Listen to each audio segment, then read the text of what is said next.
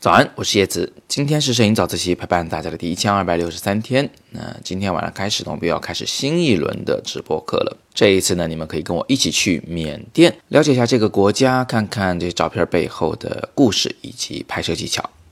那这几天的早自习呢，干脆都讲缅甸好了。首先啊，我今天想给大家秀两张有关人物剪影的照片。我想先提醒一下，这次去缅甸呢，我依然是全程用手机拍摄。而且按照甲方的要求呢，照片都是原片无修啊，所以啊，你们看到的都是一个半成品，不算最终的作品。但是这不妨碍我们通过它来学习摄影。那首先我们来看一张简单的照片，就是这张热气球内部拍摄的人物的影子。那当时什么情况啊？是热气球落了地以后呢，它还没有完全的憋下来，里边还有很多热空气。我就站在内部拍摄阳光的这一侧。因为阳光射透了它嘛，所以颜色非常漂亮。这个时候恰好有一个工作人员正在快步的走过，那我就对他的连拍了很多的照片，可能有几十张啊。最后呢，就选择了这一张。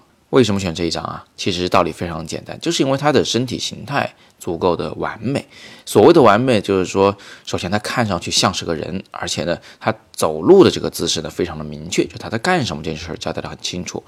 他的双臂也很舒展，整个人物呢是一个比较舒服的状态。好，接下来我们来看一个人物更多的画面。这张是在乌本桥拍的日落啊，这是一个全世界都很著名的拍摄景点。这个画面里有很多人物啊，你可以看到左侧和右侧的人物呢，他们的身体轮廓其实是不太完美的。左侧两个人粘在了一块儿，甚至呢，呃，左侧两个人的右边那一个你都看不清楚他的性别。啊，右边的三个人物呢，呃，小男孩跟栏杆粘在一起了，呃，一位男士，一位女士呢，几乎重叠在了一起，变成了一个身体、两个头和三只腿，所以这个肯定是不对的，或者说是不够好的。不过呢，画面的正中央却有一个形态上非常完整的人物，不仅四肢看得很清楚，而且他刚好有个偏头的动作啊。这个偏头的动作导致我们能看到他的一点点面部的长相。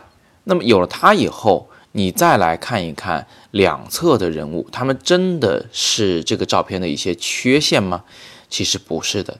正是因为他们的身体轮廓不够完整，所以呢，他们不是那么的醒目，不会吸引观众的注意。那这样一来呢，中间的这个人就成了毋庸置疑的主体，而且旁边的人物刚好交代了环境啊，告诉照片的观众啊，他不是一个人站在这个桥上，这里是有很多的行人的，他们都在这里看日落。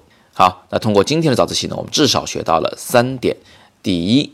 作为一个影子或者是剪影的照片，我们最在乎的是人物的形态，是剪影的轮廓。第二，如果你拍摄的是运动中的人物，我们常常会拍摄大量的照片，最后再选择自己最喜欢的那一张。第三，有的时候照片里会有一些缺陷，但是如果你够聪明的话，你完全可以把它们转化成新的优点，让缺陷的事物去衬托完美的事物。好，那今天我们就先聊这么多。其实关于乌本桥日落这张照片啊，背后其实还有令人印象深刻的故事。